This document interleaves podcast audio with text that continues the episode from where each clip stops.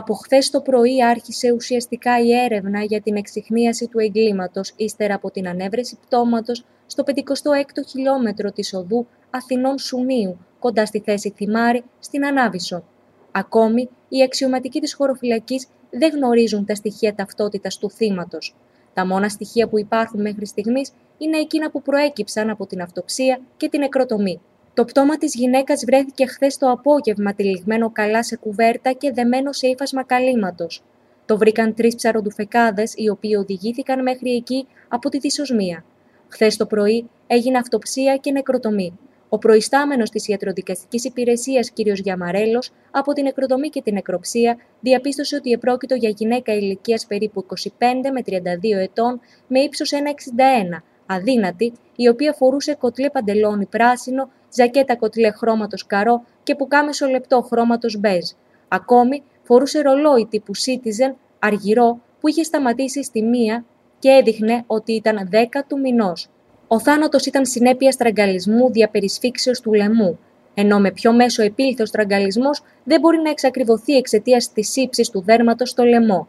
Το πτώμα ήταν περιβεβλημένο με κουβέρτα σπιτιού χρώματος γκριμπές, ενώ απ' έξω από την κουβέρτα υπήρχε ένα ύφασμα από κάλυμα επίπλων ριγέ. Και η κουβέρτα και το ύφασμα είχαν δεθεί με χοντρό σκηνή σε τέσσερις βόλτες, ενώ τα πόδια του θύματος ήταν λυγισμένα προς τα πίσω και δεμένα με τους μυρούς, το ίδιο και τα χέρια που ήταν λυγισμένα προς τα πάνω και δεμένα. Ο ιατροδικαστής υπολογίζει πως ο θάνατος χρονολογείται πέρα των δύο μηνών. Το θύμα είχε βαμμένα τα νύχια των χεριών και τα μαλλιά ήταν πυρόξανθα, μάλλον βαμμένα. Σύμφωνα και πάλι με τον ιατροδικαστή, πρόκειται για κλασικής μορφής έγκλημα έπειτα από στραγγαλισμό. Τέλος, η ιατροδικαστική υπηρεσία μαζί με τους αξιωματικούς της σήμανσης πήραν αποτυπώματα ώστε να καταφέρουν να βρουν τα στοιχεία του θύματος. Σύμφωνα με αστυνομικές πηγές, το πτώμα βρέθηκε σε απόσταση περίπου 9 μέτρων από το δρόμο και 18 μέτρων από τη θάλασσα. Ο δράστης, αφού στραγγάλισε τη νέα, Της έδεσε τα χέρια και τα πόδια και την τύλιξε σαν δέμα. Πήγε με το αυτοκίνητο στο 56ο χιλιόμετρο της οδού Αθηνών Σουνίου και το πέταξε. Ασφαλώς θα ήθελε να το πετάξει στη θάλασσα, αλλά για κακή του τύχη το πτώμα κρατήθηκε στους βράχους. Πάντως ακόμη και στο σημείο αυτό ήταν αδύνατο να το δει κανείς. Από το ρολόι του θύματος φαίνεται ότι το έγκλημα έγινε στις 10 του μηνός, ίσως Ιανουαρίου ή και Φεβρουαρίου, και μάλλον νύχτα, γιατί το ρολόι είχε σταματήσει στη μία τα ξημερώματα.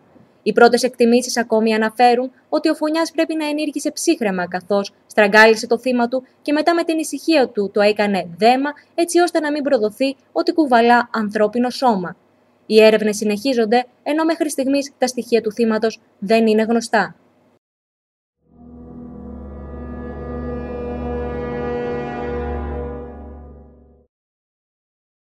Για αρκετές ημέρες το άψυχο σώμα της 23χρονη Θεοδόρας βρισκόταν στο νεκροτομείο, μαζί με άλλες ορούς ανθρώπων αγνώστου ταυτότητας.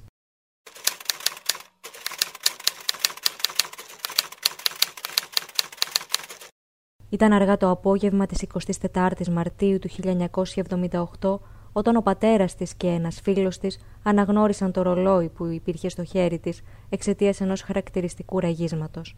Στη συνέχεια, τα στοιχεία της ταυτότητας διαπιστώθηκαν με το αποτύπωμά της.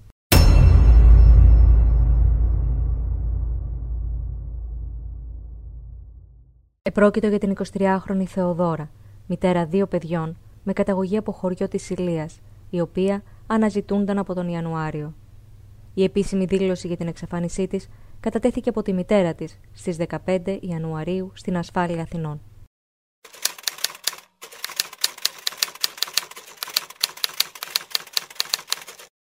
Η Θεοδόρα το τελευταίο διάστημα συγκατοικούσε με τον σύντροφό της στο Μανώλη, ναυτικό στο επάγγελμα, σε ένα διαμέρισμα στην Πετρούπολη. Οι δυο τους, όπως ανέφερε η μητέρα της κατά τη διάρκεια της κατάθεσής της στις αρχές, σκόπευαν να παντρευτούν. Πρώτα όμως έπρεπε να βγει το διαζύγιο της Θεοδόρας με τον πρώτο της σύζυγο, τον Βασίλη, επίσης ναυτικό, με τον οποίο είχαν παντρευτεί στοιχείο, και μαζί απέκτησαν ένα παιδί, το οποίο ήταν πια τριών ετών. Η Θεοδόρα όμως είχε ακόμη ένα παιδί, μια κόρη πέντε ετών, από σχέση εκτός γάμου, με τον πατέρα της οποία μάλιστα συναντιόταν συχνά στις δικαστικές αίθουσες, καθώς εκείνος δεν ήταν συνεπής στην πληρωμή για τη διατροφή του παιδιού τους.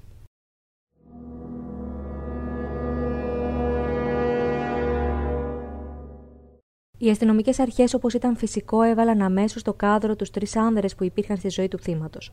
Ο πρώην σύζυγος ήταν εκείνος του οποίου η εμπλοκή στο στραγγαλισμό της αποκλείστηκε πρώτη, καθώς ήδη από τον Νοέμβριο βρισκόταν εν πλώ σε υπερατλαντικό ταξίδι. Το ίδιο συνέβη και με τον πατέρα του πεντάχρονου κοριτσιού, ο οποίος κατέθεσε πως είχε να τη δει από το καλοκαίρι και ότι δεν ήθελε να έχει επαφές ούτε μαζί της ούτε με το παιδί. Ο άνδρας όμως με τον οποίο συγκατοικούσε ήταν και την αστυνομία στην κορυφή της λίστας με τους υπόπτους. Ωστόσο δεν υπήρχε κάποιο στοιχείο που να τον ενοχοποιεί, πέρα από το γεγονός πως άργησε να δηλώσει την εξαφάνιση της Θεοδόρας. Οι έρευνες άρχισαν να περιπλέκονται, όταν από τις καταθέσεις φίλων και γνωστών του θύματος αποκαλύφθηκε μία πλευρά της ζωής της, την οποία μέχρι εκείνη τη στιγμή αγνοούσαν τόσο οι αστυνομικοί όσο όμως και η οικογένειά της.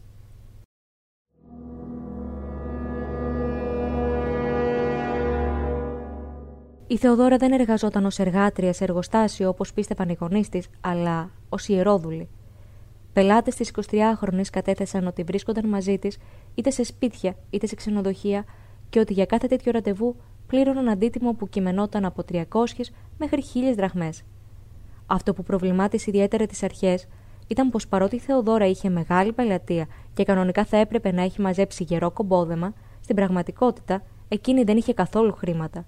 Ο σύντροφός της, μάλιστα, ο οποίος κατέθεσε πως δεν γνώριζε λεπτομέρειες για την επαγγελματική ζωή της 23χρονη, είπε στους αστυνομικούς πως το θύμα δεν είχε ποτέ χρήματα, ότι ο ίδιος πλήρωνε το ενίκιο και ότι πολλά βράδια την έβγαζαν με ένα σουβλάκι στα δύο. Έτσι, οι αστυνομικοί άρχισαν να ψάχνουν στον επαγγελματικό της κύκλο και να εξετάζουν το ενδεχόμενο η Θεοδόρα να είχε κάποιον εκμεταλλευτεί. Όλες οι έρευνες όμως έπεφταν στο κενό. Έτσι, στο στόχαστρο μπήκε ξανά ο νυν σύντροφος, ο Μανώλης, ο οποίος κλήθηκε για συμπληρωματική κατάθεση. Το γεγονός πως άρχισε σχεδόν ένα μήνα να ειδοποιήσει την οικογένεια της Θεοδόρας για την εξαφάνισή της προβλημάτιζε ιδιαίτερα τους αξιωματικούς της Ελλάς. Εκείνος όμως υποστήριξε πως είχε ξεκινήσει να την ψάχνει μόνος του πριν να ανησυχήσει τους γονείς της με τη βοήθεια ενός φιλικού του ζευγαριού, της Ευγενίας και του Γιώργου.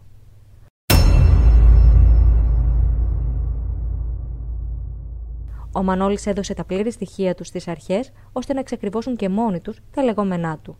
Την επόμενη μέρα, πράγματι, άνδρες της ασφάλειας βρίσκονται στη Νέα Σμύρνη, όπου πρόσφατα έχει μετακομίσει το εν λόγω ζευγάρι, ώστε να πάρουν καταθέσεις.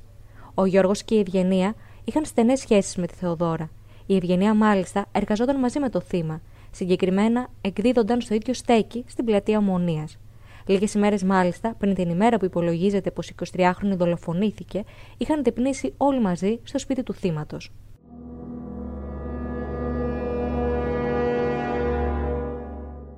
Οι αστυνομικοί έφυγαν από το σπίτι του ζευγαριού χωρίς να έχουν καμία υποψία σε βάρος τους. Λίγες ημέρες όμως αργότερα, και αφού βγήκαν τα αποτελέσματα μιας πιο λεπτομερούς εξέτασης του πτώματος της 23χρονη, οι ειδικοί κατάφεραν να εντοπίσουν πως το ύφασμα με το οποίο ήταν τυλιγμένο το άψυχο σώμα της Θεοδόρας στην πραγματικότητα ήταν ένα λεπτό παιδικό στρώμα.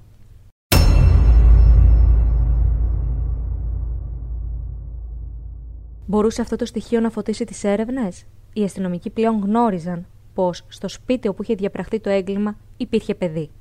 Το γεγονός πως το φιλικό ζευγάρι της Θεοδόρας είχε ένα γιο μόλις δύο ετών έσπρωξε τις αρχές να τους χτυπήσουν ξανά την πόρτα. Αυτή τη φορά όμως οι αστυνομικοί ήταν αρκούντως υποψιασμένοι και ιδιαίτερα πιεστικοί. Όταν δεν διαπίστωσαν πως η Ευγενία και ο Γιώργος έπεφταν σε αντιφάσεις σχετικά με το παιδικό κρεβάτι του γιού τους, αμέσως τους ανέβασαν στην πρώτη θέση της λίστας των υπόπτων.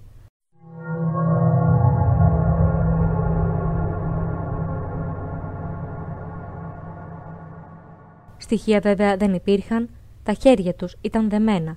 Χρειάζονταν μια ομολογία και ήταν βέβαιο πως δεν θα μπορούσαν να την αποσπάσουν από τον Γιώργο, ο οποίος φαινόταν αρκετά σκληροτράχυλος, ενώ ασκούσε μεγάλη επιρροή στην ευγενία. Η τελευταία όμως ήταν εμφανώς πιο αδύναμος χαρακτήρας και σε αυτήν ακριβώς την αδυναμία βάσισαν τις ελπίδες τους οι αστυνομικοί. Ένα βράδυ που ο Γιώργος έμεινε μέχρι αργά στη δουλειά του, την προσέγγισαν και την ανέκριναν για ώρες κατάφεραν να αποσπάσουν πολύ σημαντικές πληροφορίες, τις οποίες χρησιμοποίησαν αργότερα για να ασκήσουν πίεση στο σύζυγό της. Τελικά, ομολόγησαν και οι δύο.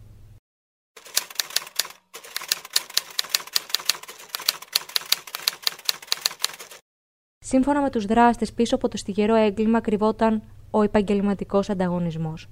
Αρκετούς μήνες πριν, η Ευγενία είχε εξομολογηθεί στο θύμα πως είχε κολλήσει κάποιο σεξουαλικός μεταδιδόμενο νόσημα. Η Θεοδόρα όμως δεν κράτησε αυτή την πληροφορία μυστική. Αντίθετα, σύμφωνα πάντα με τις καταθέσεις του ζευγαριού, άρχισε να τη διαδίδει σε όλους τους πελάτες της Ευγενίας με σκοπό να τους κερδίσει εκείνη. Σε διάστημα μικρότερο των 10 ημερών, η Ευγενία είχε χάσει όλη της την πελατεία. Τότε ήταν που το ζευγάρι αποφάσισε να βγάλει από τη μέση την 23χρονη.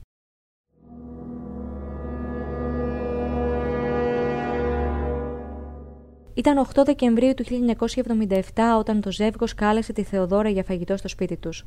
Ήταν μεσημέρι και αφού έφαγαν ένα καλομαγειρεμένο ψητό με πατάτες και ήπιαν τα κρασάκια τους, βγήκαν να κάνουν μια βόλτα με το αυτοκίνητο μέχρι το Σούνιο. Επέστρεφαν στο σπίτι περίπου στις 10 το βράδυ. Η Ευγενία άφησε μόνο τους τη Θεοδόρα και το Γιώργο για να πάει να πάρει τσιγάρα. Τότε ο τελευταίος ρίχτηκε στην 23χρονη και τη ζήτησε να συνευρεθούν σεξουαλικά. Εκείνη αρνήθηκε και πήγε να φύγει. Τότε ο άνδρας την έπιασε από το λαιμό και προσπάθησε να τη στραγγαλίσει. Εκείνη όμως αντιστεκόταν στεναρά. Οι δυο τους είχαν πέσει στο πάτωμα και πάλευαν όταν η Ευγενία μπήκε στο σπίτι και τους βρήκε. Αμέσως πήρε στα χέρια της ένα σκηνή, το τύλιξε γύρω από το λαιμό της Θεοδόρας και την έπνιξε. Ψύχρεμοι, της έδεσαν τα χέρια και τα πόδια και την έβαλαν μέσα στο παιδικό στρωματάκι του γιού τους. Το πτώμα της όμως δεν το εξαφάνισαν αμέσως.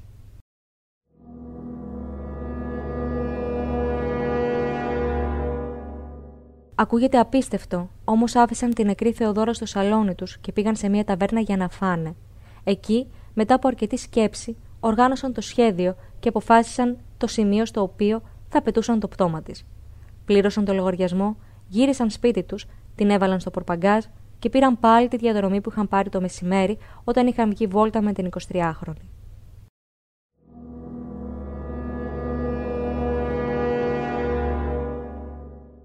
Λίγο πριν την Ανάβησο, στο 56ο χιλιόμετρο της οδού Αθηνών Σουνίου, θα σταματήσουν, θα βγάλουν το πτώμα και θα το πετάξουν. Το τυλιγμένο σαν δέμα σώμα της Θεοδόρας δεν έπεσε στη θάλασσα. Πιάστηκε στα βράχια, εκεί όπου τρεις μήνες αργότερα εντοπίστηκε τυχαία από ερασιτέχνε ψαράδες.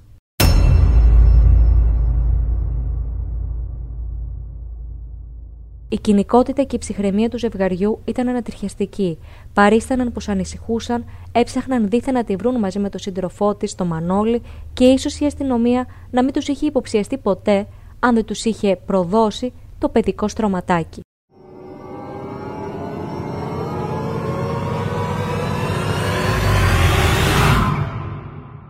Την ίδια κοινικότητα φανέρωσαν και στη δίκη. Δεν υπήρχαν περιθώρια να ζήσει μετά από αυτά που μας έκανε, έτσι μη ζητάτε ευθύνες μόνο από εμάς, αλλά και από εκείνη, είχε πει η Ευγενία, συμπληρώνοντας πως δεν ήταν άκαρδη, καθώς είχε αποφασίσει να στηρίζει οικονομικά τα παιδιά του θύματος.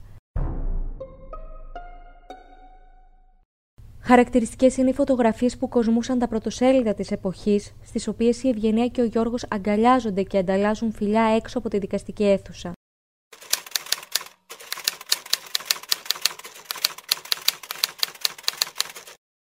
Μάλιστα, κατά τη διάρκεια της δίκης και ενώ κατέθεται, η Ευγενία γύρισε προς το μέρος του και του είπε: Γιώργο μου, το δικαστήριο θα μας καταλάβει. Μπορεί να μας καταδικάσει μόνο 20 χρόνια.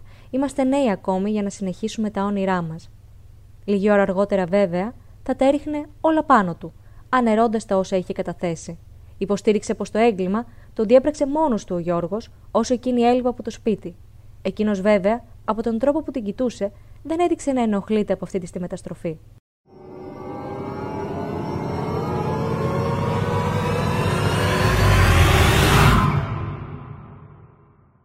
Τελικά οι στραγγαλιστές καταδικάστηκαν σε ισόβια και πέρασαν πάρα πολλά χρόνια έγκλειστοι στις φυλακές.